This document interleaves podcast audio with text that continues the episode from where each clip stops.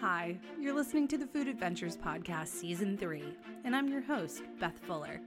This is a podcast dedicated to all things food, from culinary sleuthing to recipe ideas and interviews with people who are passionate about food and delicious adventures. So join me here on Fridays to explore the world through the lens of food, and together we can share some laughs, conversation, and I welcome you at my table always.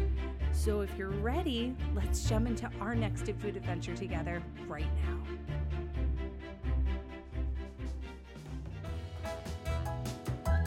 Hey everyone! You're listening to the Food Adventures Podcast, Season 3! What? And I'm your host, Beth Fuller. I can't believe it's season 3. If you're new if you're new to the podcast, welcome. Welcome. You have a lot of catching up to do. No, no pressure. No pressure. You've been here through all the seasons. Well, I love you and thank you for listening to me every week chattering away. And you know what I'm going to say? Don't take notes. I've taken all of your notes. So head on over to my website for everything, elizabethrfuller.com. And while you're there, take in that amazing food, product, and lifestyle photography. It's what I do for a living.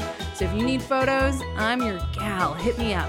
If you've got questions for the podcast, if you want to be on the podcast, if you need culinary sleuthing of any any any kind i'm your gal. Send me an email. Let's go on a food adventure at gmail.com and of course tag me in all of your food adventures on instagram at let's go on a food adventure.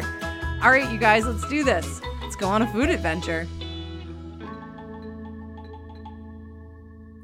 well hello hello hello how is everyone it is really finally winter here in New England. I think I probably said this in a previous episode. And I also just feel like, where did February go? Like, oh my God, it's March. It's March. It's March. It's March. And I'm a little behind the podcast eight ball, and I apologize. Um, more episodes are coming out. I have more recorded. Don't you worry. You haven't heard the last of me yet. You won't. I'm always here. I hope everyone's doing well in their world. We're doing fine. It's been a week. It's been a week. Our sweet little baby Oliver had to have surgery um, earlier this week and on a little lump in his leg. And it's the first time he's had to go through it. And it's just really hard to see him so upset and uh, in so much pain. And none of us have slept yet. It's just, it's been a week. But we're not here to talk about that. No, no. We've got a really fun conversation. Uh, so wait, let's just let's get going. Where's that fun music? There we go. All right. So today, today on the podcast, I have a fabulous woman who is here to infuse some kitchen confidence, culinary expertise, all of that wonderful stuff into your world, into your kitchen. She's been an executive chef for over 20 years, living in Dallas, Texas, and uh, she's a boss. She is a fantastic chef, a wonderful human, and please, please, please welcome to the podcast Melissa from the Food for Thought cast. Hi, Melissa. How's it going?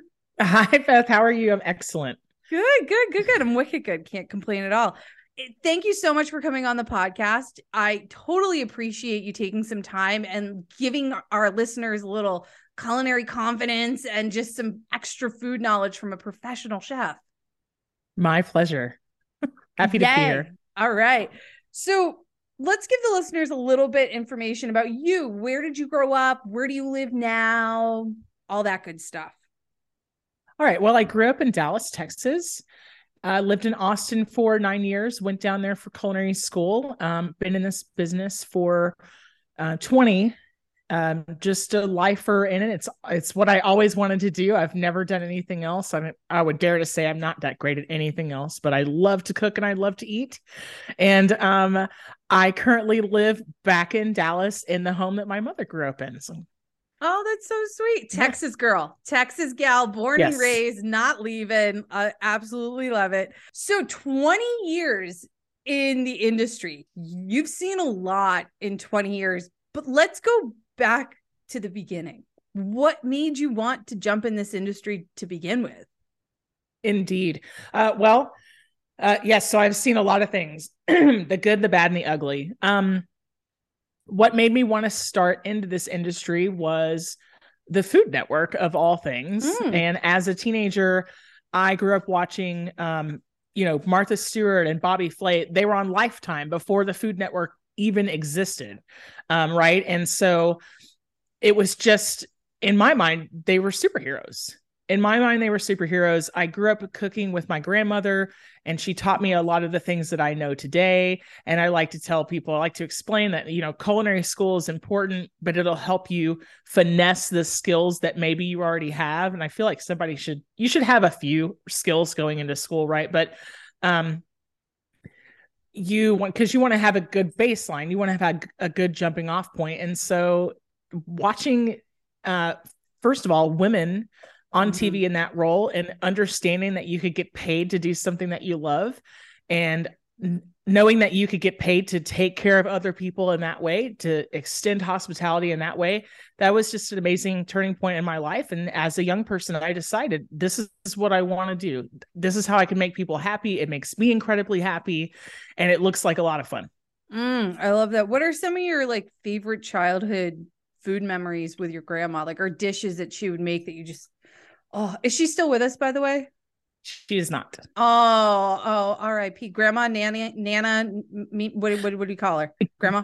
Gammy, G A M M Y, Gammy. Gammy. Oh, R.I.P. Gammy. This episode is dedicated to Gammy. So, what are some of the things that you loved that Gammy would make? Well, she made uh, an amazing pot roast. It was made from a cut that's called a seven bone roast. It's not really common anymore, but it's from the chuck in the shoulder area. She had this little General Electric electric skillet. It finally bit the dust sometime in my early 20s, I believe. They don't really make them like that anymore. It's not quite a flat top griddle and it's not quite a slow cooker. It would just sit on the counter. I'm sure it was a huge safety and electrical hazard, but it oh, yeah. made incredible pot roast. And it was the most simplistic things, right? Things like pot roast and butter beans, pinto beans, and a ham. Very, very southern, but sometimes the simplest things are the best. Absolutely. I actually have one of those electric uh countertop roasters and I got it mm-hmm. in an antique store. My mom got it in the antique store and we used it we used to can peppers and tomatoes in the mm-hmm. end of season. And so we would use it to roast massive amounts of because you can you can use it as a slow roaster or you can crank it up too.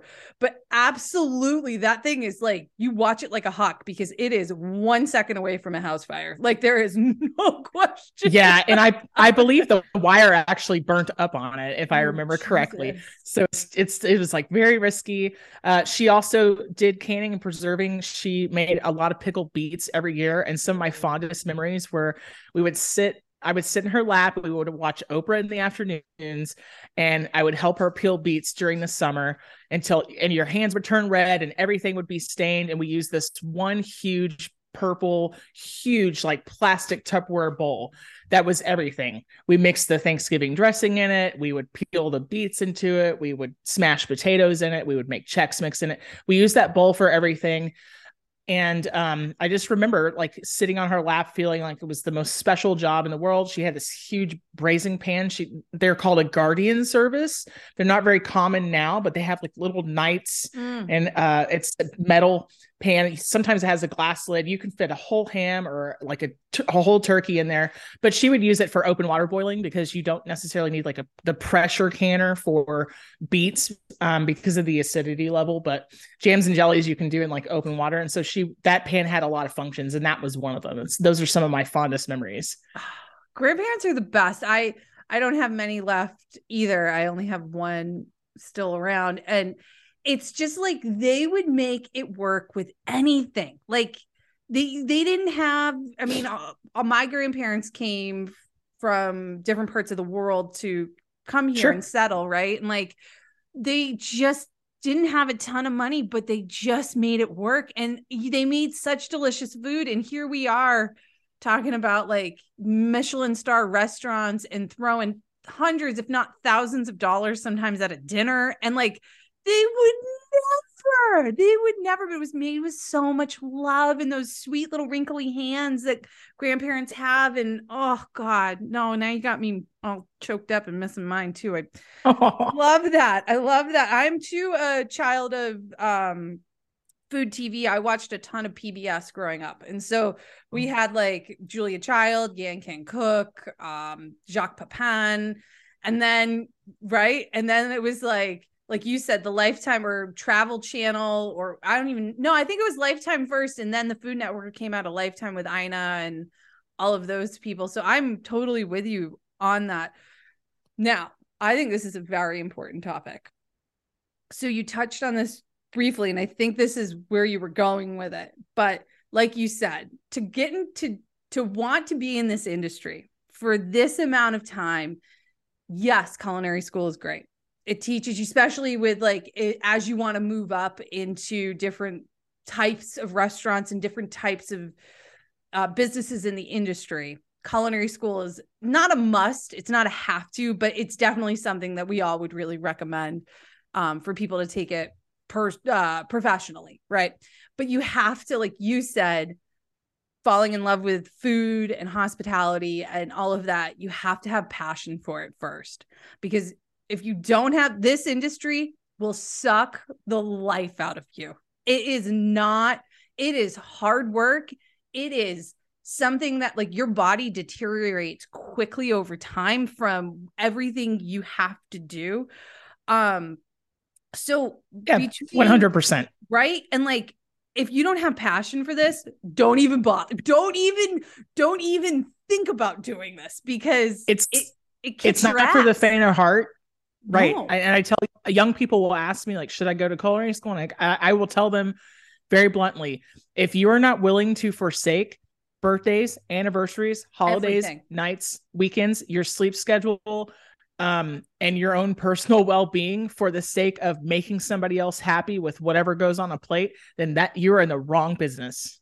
Yeah. You're in the wrong business. Now, it doesn't have to be that toxic and it doesn't have to be that complete absence of work-life balance. And I think the industry's gotten a lot better over time about how um, people are treated. However, if you're not totally willing to go all out for all those things, you picked the wrong business. completely agree with you and like can you talk a little bit about like the difference in working as because you've worked in country clubs you've worked in small restaurants you've worked in larger corporate Indeed. restaurants what are some of the differences if somebody is interested in this field for each one of those because they're very different they're vastly different pros and cons you know what i mean like what would you what would Indeed. you say about those All right. So, uh, country clubs and private business clubs, you might have a little bit more of a set schedule if you are in those, but you're also going to have more on the banquet side.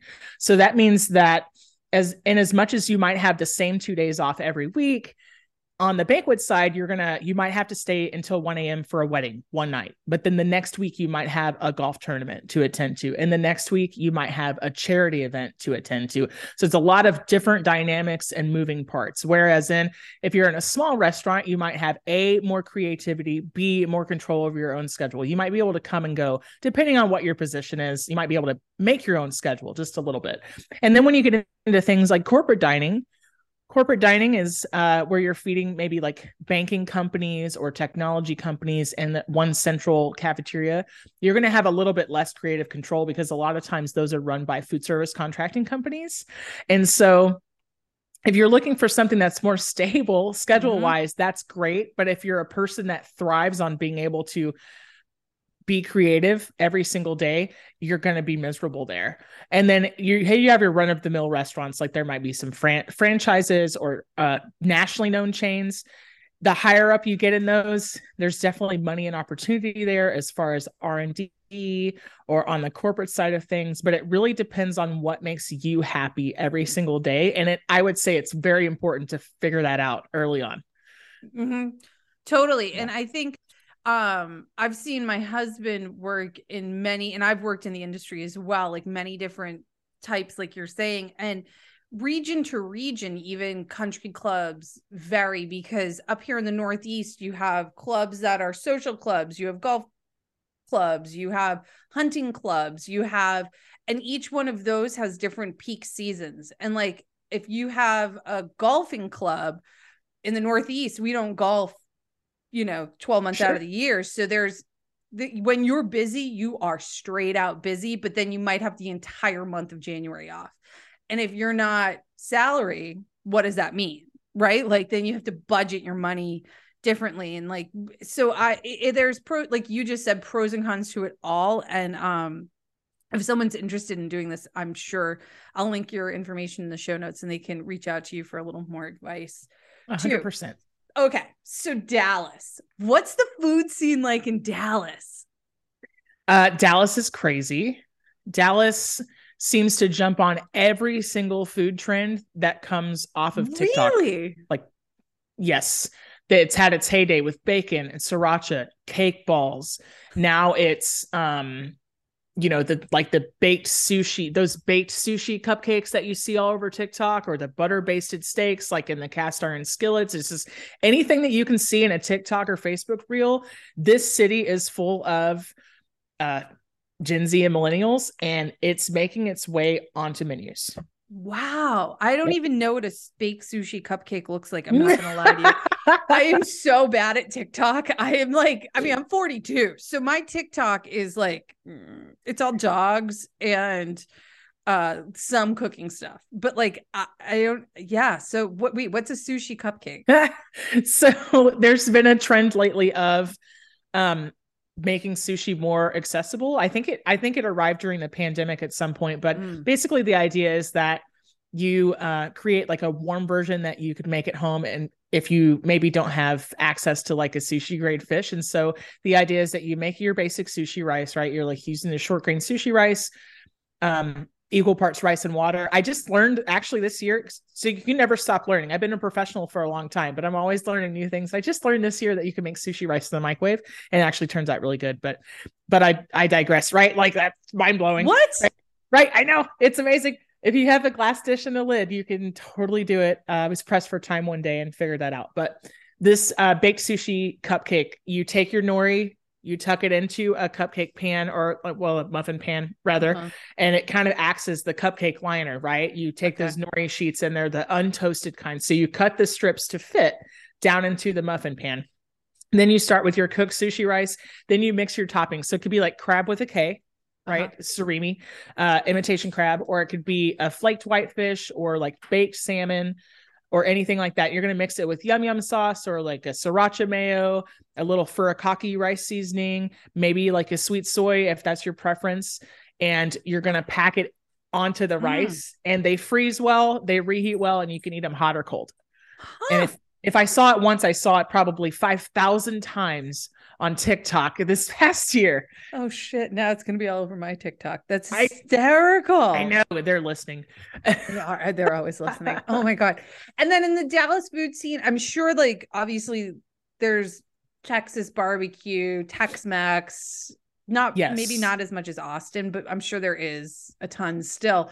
Is there any interesting? Because in Houston, isn't there a huge I, I, don't want to get this wrong Vietnamese population. Yes, well, there's a huge, huge Asian population in Houston, and I've often told people if they want good dim sum, they need to take a road trip. There really um, isn't. Man, somebody's going to come at me with hate for this, but I don't think there's like good dim sum in Dallas. Sure. Yeah. no, I mean, hey, there's. Hey, if there is, please reach out to me. I would like to eat it. Right. Um, Seriously. But, but yes, the the population differences do make a huge difference. Or the pop yes like the the variance in the population and yeah. the type it totally makes a difference in the food scene and the the the type of tex-mex and the type of barbecue that you find between austin and dallas definitely two different scenes mm. altogether mm. i think the mother church of austin barbecue is um has to be the salt lick yeah dripping springs it's really really good but we have pecan lodge here in Dallas oh. that started as a backup trailer to the Dallas Farmers Market. Okay. And it is phenomenal. I've waited in line around the block a few times for their beef rib. It, it's amazing. Okay. I love that. And uh is there a cultural population in Dallas that influences like how Vietnamese is in Houston is that do you have any cultural a population in the Dallas area that brings unique food to the scene or so obviously Texas has a large Hispanic population Mhm. and you can find evidence of that everywhere, Everywhere. on every Yeah, I corner. mean, but but there are yeah. fun riffs on it around the city. There's a great taqueria in South Dallas called El Palote Hmm. that was all meat at one point and the owner suffered a health crisis, closed and reopened it as completely vegan and it's some of the best it's some of the best pan dulce and tacos that I've had and they're all soy based. And it's really really it's really really impressive. So as time goes on and things innovate, yeah, there's a lot of different uh flavors and and you know um twist on the classics out there but we have we have our fair share of taco places no love doubt. that. Oh, who doesn't love a taco? And like you were just saying, when it comes to learning, I mean, me too. I'm always learning, always learning, always growing. How do you? Is there anything right now that you're trying to master or learn a new culinary cuisine? And like, how do you do it? How do you? What are your learning tools that you reach into? so i like to tell people that we're surrounded by more information than ever right now right in this moment and there are so many there's so many tools available one of the places that i turn quite often is youtube is chances are if you have a question somebody's answered it and they've probably filmed it Mhm. Um, so for me currently right now, I've been looking into more Korean cuisines. I Mhm. would really like to get a really good recipe at home for things like bulgogi and the cucumber salad and the sweet potato item that they make like in a, Kore- a Korean mixed grill. I really want to master some of that. As much as I like eating it, I I wouldn't be able to teach somebody how to make it. It's just not in my wheelhouse, but I want it to be. So that's Mm. what I've been looking at for quite a while now. Oh, I love that. Um, do you guys have H Mart down where you are? It's a grocery store chain. Yeah, we do. Okay, it's because that's a Korean grocery store. Mhm. Okay, Mhm. great. Okay. Um, yeah, and if you need any, I am obsessed with Korean food. So if you need any resources, I am happy to or cookbooks or anything like that, just let me know and I'm happy to um send them your way. Awesome. Yeah, we'll have to connect. Yeah, please. I actually made my husband go uh get Korean food with me this past weekend because I was craving it so badly. And there is nothing better than going so like you said, can I make it at home? No. Can I attempt to? Absolutely. but do I want to throw money at it and go support a local Korean restaurant that does it way better than I will ever do it? Yes, yes, a million times. Can I eat 30 pounds of it in one sitting by myself? Yes. Yes. Heck yes, girl. Absolutely. Absolutely. Um, so you recently launched a podcast, which is so fun. Can you tell us a little bit more about that and what's it about and the name and all that good stuff? The podcast is called the Food for Thought Cast. It's about the conversation that happens when we're all around the table. And it's for food fans, um, fellow foodies, chefs, home cooks, everything alike. And it's kind of a, about the idea of destroying that gatekeeping aspect and saying that the table is for all of us. and Mm. the wonderful things that can happen when we when we gather there and uh good food and good conversation and and the relationships that come out of that oh, I just love that. And it's launching when? february 23rd Woohoo! So when this comes out, your first episode will have dropped and people can listen to it on all of the podcasting platforms. Uh, yes it's on all podcatchers and we're on facebook and instagram as well at the food for thoughtcast Awesome. I will link everything in the show notes. Can you dive into some listener questions with me real quick? i'd We be happy some- to Okay, we got some doozies. And uh bear with because these were some of the longest written listener questions to date. So uh wish me luck. All right. Stevie from Instagram writes, This spring, I have to host my very first big family party. I said I would do it after having a few drinks at the last family party, and now it's about a month away, and I'm kind of worried. I'm not a big cooker. Uh, I'm guessing he's not big in, in the kitchen, uh, and could use some help and advice on what to do, what to serve. I mean, can you just come here and do it with me or for me? We eat everything. It's for about 30 people. Eat help. Oh, Stevie. oh, Stevie. wow Stevie. Yeah. that's a conundrum Yeah. What would you what what what would you suggest? Well, if somebody has to host 30 people is a really good start, right? And that's that's, That- that's quite a a, decent amount. Like that's, That's- not like like ten is a good start. Yeah, thirty. that's- You, I mean that's right. That's not nothing. It's and it's not Sunday tea. So I'm not quite sure what the theme or the motif of the party is or what the Yeah. occasion is, but I feel like a really easy place to start if you're not super confident in the kitchen is to create an entire grazing table. I Mm. think that's a really easy way that you can provide. I'm not sure if it's supposed to be an entire meal, light snacks, drinks, and appetizers, big what it family is, right? party. So I'm guessing. But Stevie, my advice to you would be pick a couple of hot appetizers that you're comfortable with and create a giant board. Charcuterie is all the rage right now. I mean, Yeah. you can see it, it's everywhere. Boards are going crazy. Well, it's not for no reason, right? They're approachable, they're accessible, and they're a really easy place to start. And they don't have to be too fancy and you don't have to break the bank. You Mm-mm. can you might be able to mine a lot of the ingredients from stuff that you already have on hand. Pickles, Mm-hmm. olives, artichoke hearts, perhaps uh, canned beans makes a really easy dip. And that's where I would start. I would I would try to make um, as little work for yourself as you can. Lots of cold and room temp items, lots of what the Italians would call mezze, just like Mhm. snack stuff. And uh, I would go from there.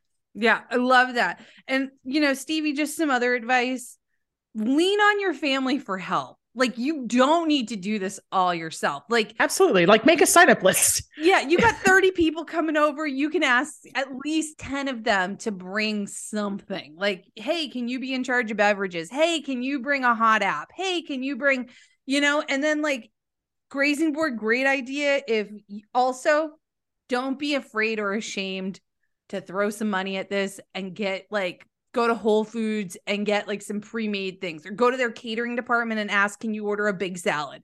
Can you Absolutely. order Get, or like get to some of those like mini non dippers that they have, some Exactly. meatballs, some Like, you- frozen dumplings. Like yeah, you don't need to make all of this from scratch. Like And- I would make Yeah. something, but like I would definitely lean on ripping some bags open and dumping some shit in bowls. Like you know, there's a there's a lot of things you can do with store bought items to really make them magical. And I don't think there's anything wrong with convenience food as, as long as you're not basing an entire meal on it. But yeah. yeah. be sure to crowdsource your guest and make sure you don't end up with 30 people bringing napkins or ice. Oh my god, can you Right? imagine? Poor Stevie. Stevie, you got this. You got this. If you need any other advice, reach out to us. You've got this. All right. Carrie from Instagram writes So when it comes to cooking, I'm okay. Like I have a handful of things I make good enough, but I'm always looking to take my home kitchen skills up a notch to impress my friends and family when they come over. What are your top tips that would take a normal home cooked dish to something you would have, say, in a nice restaurant? Okay. This is a question I've received a lot over uh, the course of my career so far. And I, I suspect I'll continue to receive this question because it's a great question. A lot of times people don't know where to start. My suggestions are make sure you're getting ample color on your food. Let's say you make a really great baked chicken. One thing that you can do to easily elevate that is sear it on the stovetop first. That color is going to add so much flavor and it's a super easy step. The next thing is fresh herbs and vegetables. Say that you have something in the family you've been using for a long time that's like canned or frozen, a really easy way to elevate it, take it to the next level, impress your guests, right? Add a little greenery, figure out what kind of flavors you like, keep expanding your palate. Something new and exciting. That's always impressive for a guest. They might go to your house and say, like, wow, I never had a white raspberry before. It's just don't be afraid to try new things. Um, oftentimes in a restaurant, honestly, there's a lot of butter. Yeah. There's a lot of butter, and that's why things taste good. We can't be afraid of butter. I'm just here to preach that gospel, right? We cannot be afraid of fats and butter. There's a reason they have their place.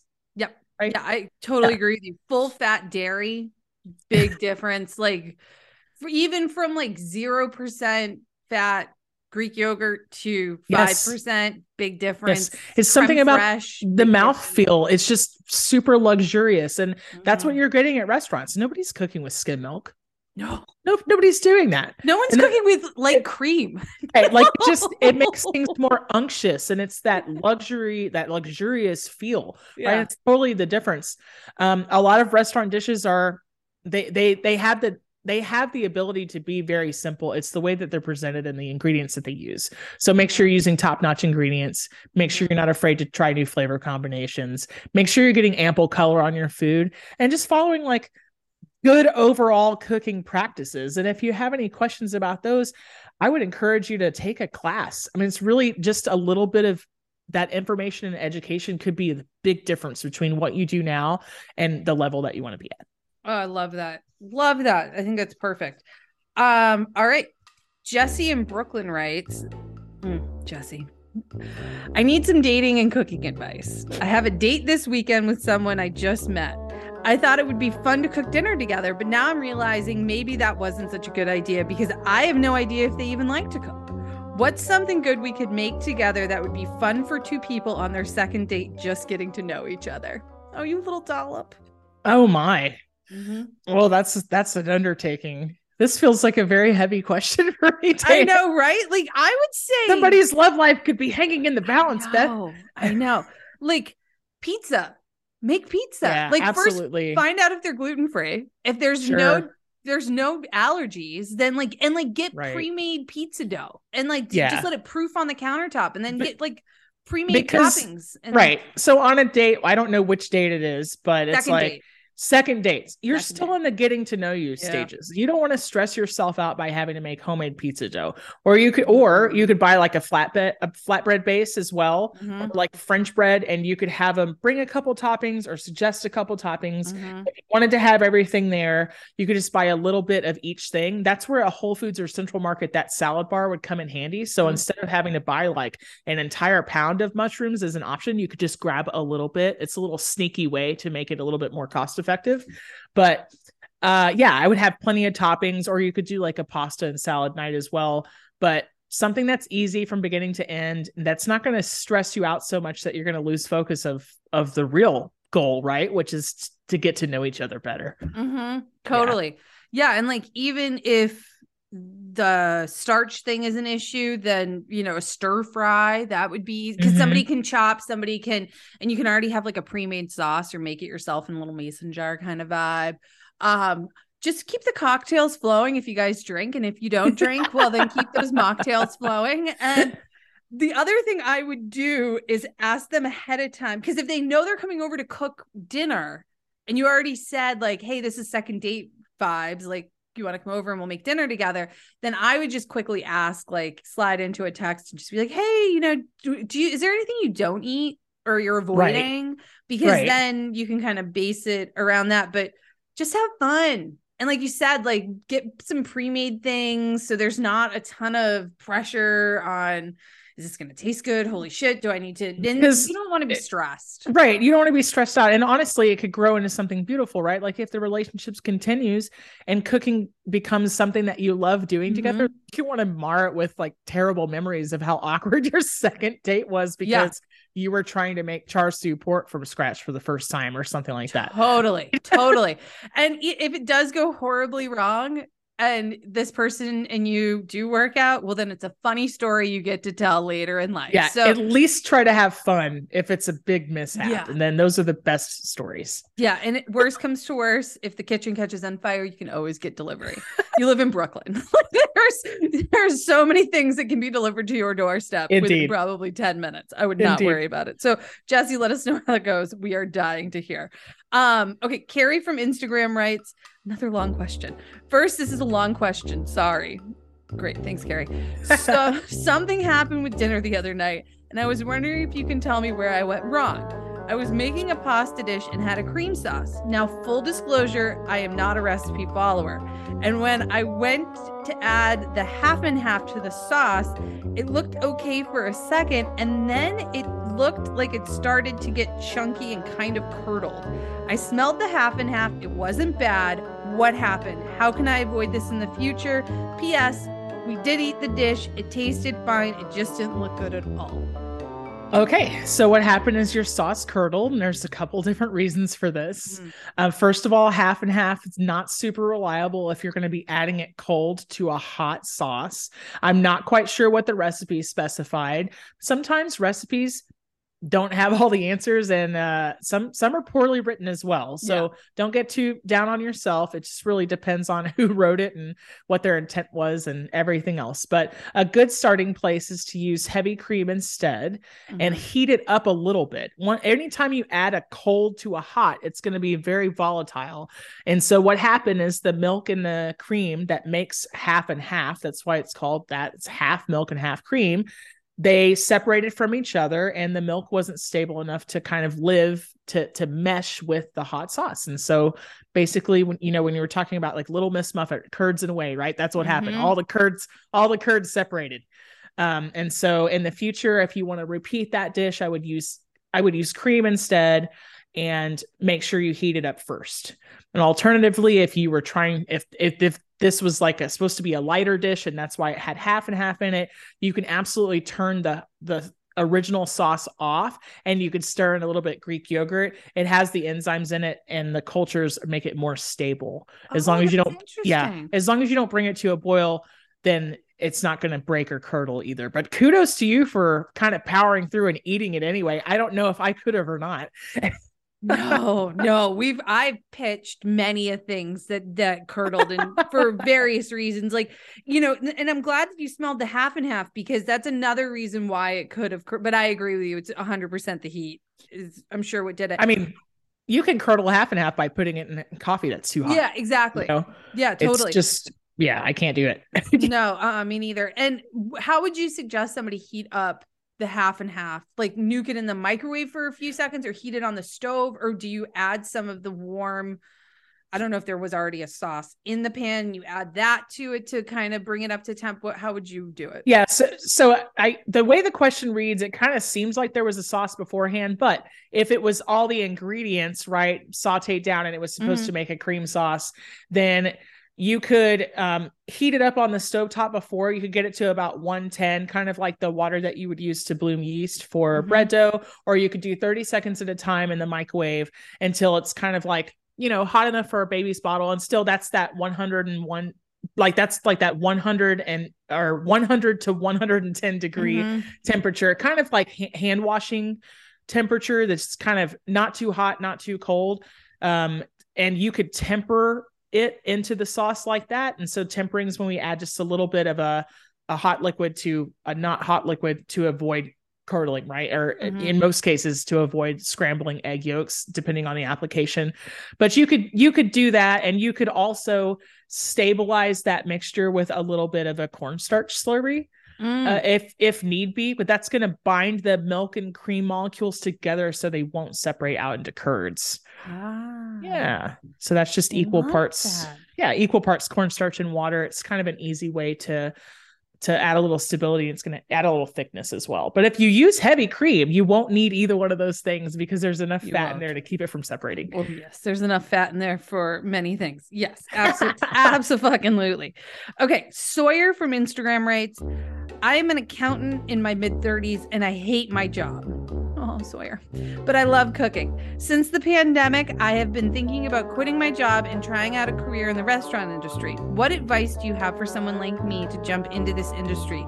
Do you think I need to go to culinary school? Am I crazy to do this? I, I do not think you're crazy. I've come across a lot of people in my career where this was a second career for them or mm-hmm. it was a midlife career change and it makes a lot of people very happy. At this point in your life, I don't think culinary school is necessary for somebody like me who attended when they were 18. Um, it was a nice thing to have on my resume. It definitely got me my first couple of jobs and it was a good foundation. But if you're trying something new in life, I think you should maybe invest in some college classes mm-hmm. or some online courses. I don't necessarily think you need the entire degree. And another thing is, you might have an easier time getting into whatever restaurant you think you'd like to work for by starting out in the front of the house as a server or a bartender and then letting them teach you, expressing your desire, be super transparent up front, right? Like, I want to work in the kitchen but I need to get my foot in the door. This is what I'm willing to do. And if it's somewhere that you're willing to commit to, then hopefully they're going to pour that same commitment back into you and your ongoing education. Mm-hmm. I agree with you. And, you know, I'm a leaper. I, I started a new career to in my late 30s so there is absolutely nothing wrong with leaping um if you're unhappy do something that makes you happy life is way way too short and i yes, completely agree with you that like find a place that you love eating at or you love or the, a type of restaurant you want to work for. Maybe it is a food service company because like aramark or sodexo or sure. any of those companies are always looking for uh, entry level type culinary. And if you just go in and you say look i'm really passionate about this. Show them what you got. Put everything on the table and just keep at it. Keep knocking down those doors until somebody says yes because somebody will say yes and like you said like do a couple of online classes or go if there's a local culinary school see if you can jump on and take a couple of classes like in person to hone your skills a little bit. And you can even put that on your resume. And that's a great way to network because you can ask Absolutely. them, Hey, I'm lo- I really want to do this full time. Like, can you help well, me? Right. And a lot of schools, um, they'll have like a job placement program or mm-hmm. they'll have advisors that can help you find something. That's how I found my first job in the business. And, you know, it's it's very valuable for you to go to a company and say this is this these are the sacrifices I've made and I'm coming from a stable career. I think it says a lot about a person and your um you know, your desire and yeah. your ambition to do that. But then also be realistic. You're probably going to have to start a little bit lower on a totem pole. Oh, yeah. It won't it won't be overnight. And so as long as you're realistic and, and willing to kind of pay those dues, but yeah, I absolutely wouldn't saddle yourself with the the debt of another degree, not at this point in your life. No. Maybe you already have an accounting degree and you're paying yeah. it off. Who, who knows? Right. Seriously. Um, okay. Rowan in Vermont writes, I saw you're from Texas. I recently took a trip to Austin and fell so in love with Texas style barbecue and would love some advice on how I can attempt to make this in my own home kitchen. Please keep in mind, I live in New England, but I do have a smoker. Oh, excellent. Well, that's the first step right there is having a quality smoker. To me personally, it doesn't matter what kind of wood that you're smoking over for Texas style barbecue. I might get a lot of hate for that. However, there's a lot of technological advances that have happened since the big barrel smokers that people were pulling behind trucks, right? And those have a place, but there's pellet smokers, there's the big green eggs, there's there's all sort of options. I would get some good hickory meat maybe or hickory wood, excuse me, mm-hmm. or pecan wood. That's going to give you that classic Texas style. One of the hallmarks of Texas style barbecue is we do not sauce the meat while it's cooking. This is a dry smoke. And as long as you're getting a good quality smoke on that meat, you'll end up with a smoke ring. That's the pink border that goes around the brisket. Um, yeah, chef's kiss indeed. So That's what you want for for brisket for like classic texas style brisket i always recommend just a dry rub of salt pepper a little bit of sugar and garlic. Oh. And as far as sauces go we do a little bit of ketchup and a little bit of molasses in a texas style. That's what makes us different from say carolina or kansas city. But um the sauce is really not the important part. When you're talking about Texas style barbecue, it's the meat, the marinade or the dry rub, and the smoke. Yeah. Oh, yeah. Do you think most people do dry rub over marinade anyway in Texas? Absolutely. Yeah. Yeah. Yeah, absolutely. I do a combination of both. I like to, I'll slather a, a brisket with Dijon to help mm. the spices stick, but it's not like a wet marinade Mm-mm. at all. No, and you don't. So. You wouldn't like leave it overnight somewhere and then pull it out and then. Yeah, no, and it's it's not like a it's not like a, a wet marinade. It's more like of a, a, a wet spice rub, if you want to call it that, like a paste. Yeah. yeah. And then I'm not I'm not mopping or basting it with anything during that cooking process at all. No, and how long would you and like what temperature would you set a smoker at? uh, I usually I like to do 200 mm-hmm. for the first hour. Okay and you want that internal temperature of the brisket to be 210. Okay. All right. I will write all of this down for you, uh, Rowan, and I will put it in the show notes. Okay. So, what are you currently making right now at home that you're absolutely in love with? Uh, just last night, I tried out a new recipe for a flourless chocolate torte where you take 400 grams of the chocolate of your choice, but it has to be real chocolate, not white mm-hmm. chocolate. So milk, bittersweet, dark. And you combine it with, of all things, one and a half pounds of steamed and pureed butternut squash. I currently right. That's it. Two ingredients. What? I added right. I saw it's one of those TikTok things I saw, and I always like to try them out to see if they're legit or not. Like, if is this an actual neat recipe or a hack that would be worth no sugar right? beyond no what's sugar. in the chocolate, depending on what type Right. of chocolate you use. And- uh, yep, No leavener, no nothing. no leavener or nothing. So it goes into a greased uh, nine inch cake round with a parchment, a piece of parchment Uh-huh. in the bottom. And I made it last night and it's set up right now. It's in my refrigerator. I'm just going to dust it with cocoa powder on top. This thing blew my mind. It's, it has a mousse consistency, but it makes me feel totally good about eating a chocolate tort. Right. Uh, right. E- Exactly, exactly. It's just it was a jaw dropping thing I saw, and I was like, surely this can't be real. And I was really expecting it to be like pudding afterward, but Yeah. it's it's set. You know, it's kind of like the old school when people were on this pumpkin kick where they could Yeah. make brown brownie and cake mix more healthy. They use like Yeah. pumpkin puree. So it's kind of along along the lines of that.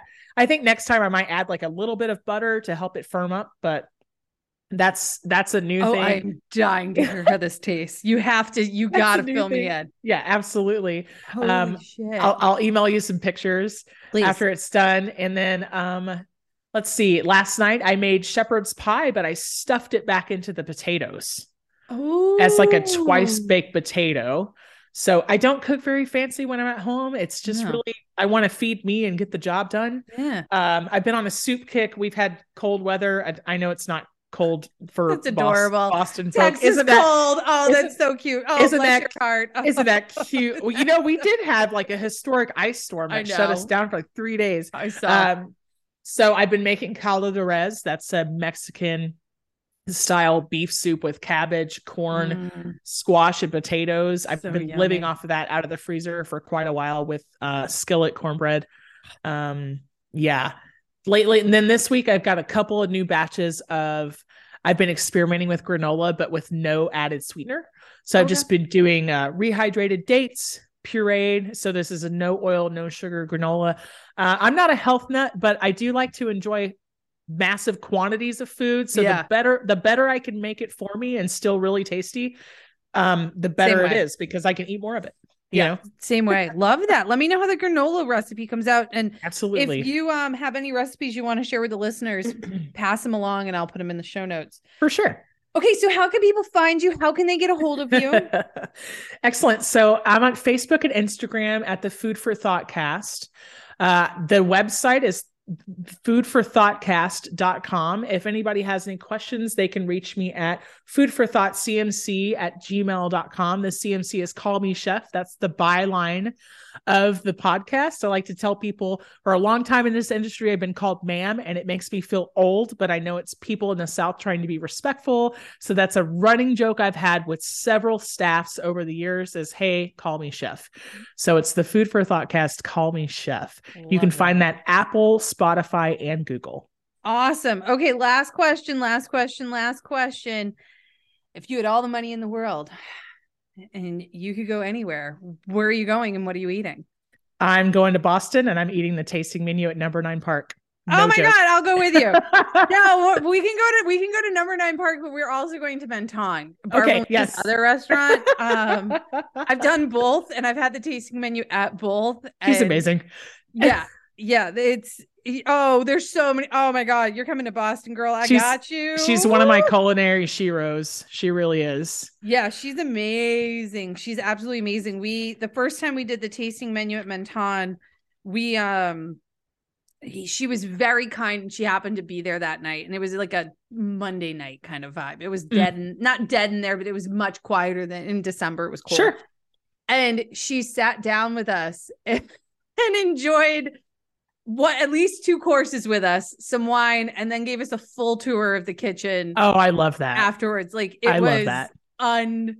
unreal. It was unreal. Like I was like, and it was my birthday, and I was like, this is the greatest birthday like present ever. Like I get to sit with Barbara Lynch. But um, I did not get drunk enough to call her Babs, but I wanted to. Oh my goodness. That would have been bad. That would have been bad. She's amazing. Yes, come to Boston. I will take care of you, and we'll go. There's so many places we go. Oh, so many, so many so places, many. so many. You've no idea. Oh, you've no idea. well, Um, I'll make a list now. that city started my love affair with fine dining. Really? So yeah, I visited when I was uh, 14. We had the seven course tasting there, truffles. She signed a menu. She brought Yeah. it. To, she has no idea, no idea. I just didn't even know somebody could do that. A woman could be that, Yeah. and it, it just inspired me, and I love it. And I've eaten there a couple of times since, and man, just phenomenal.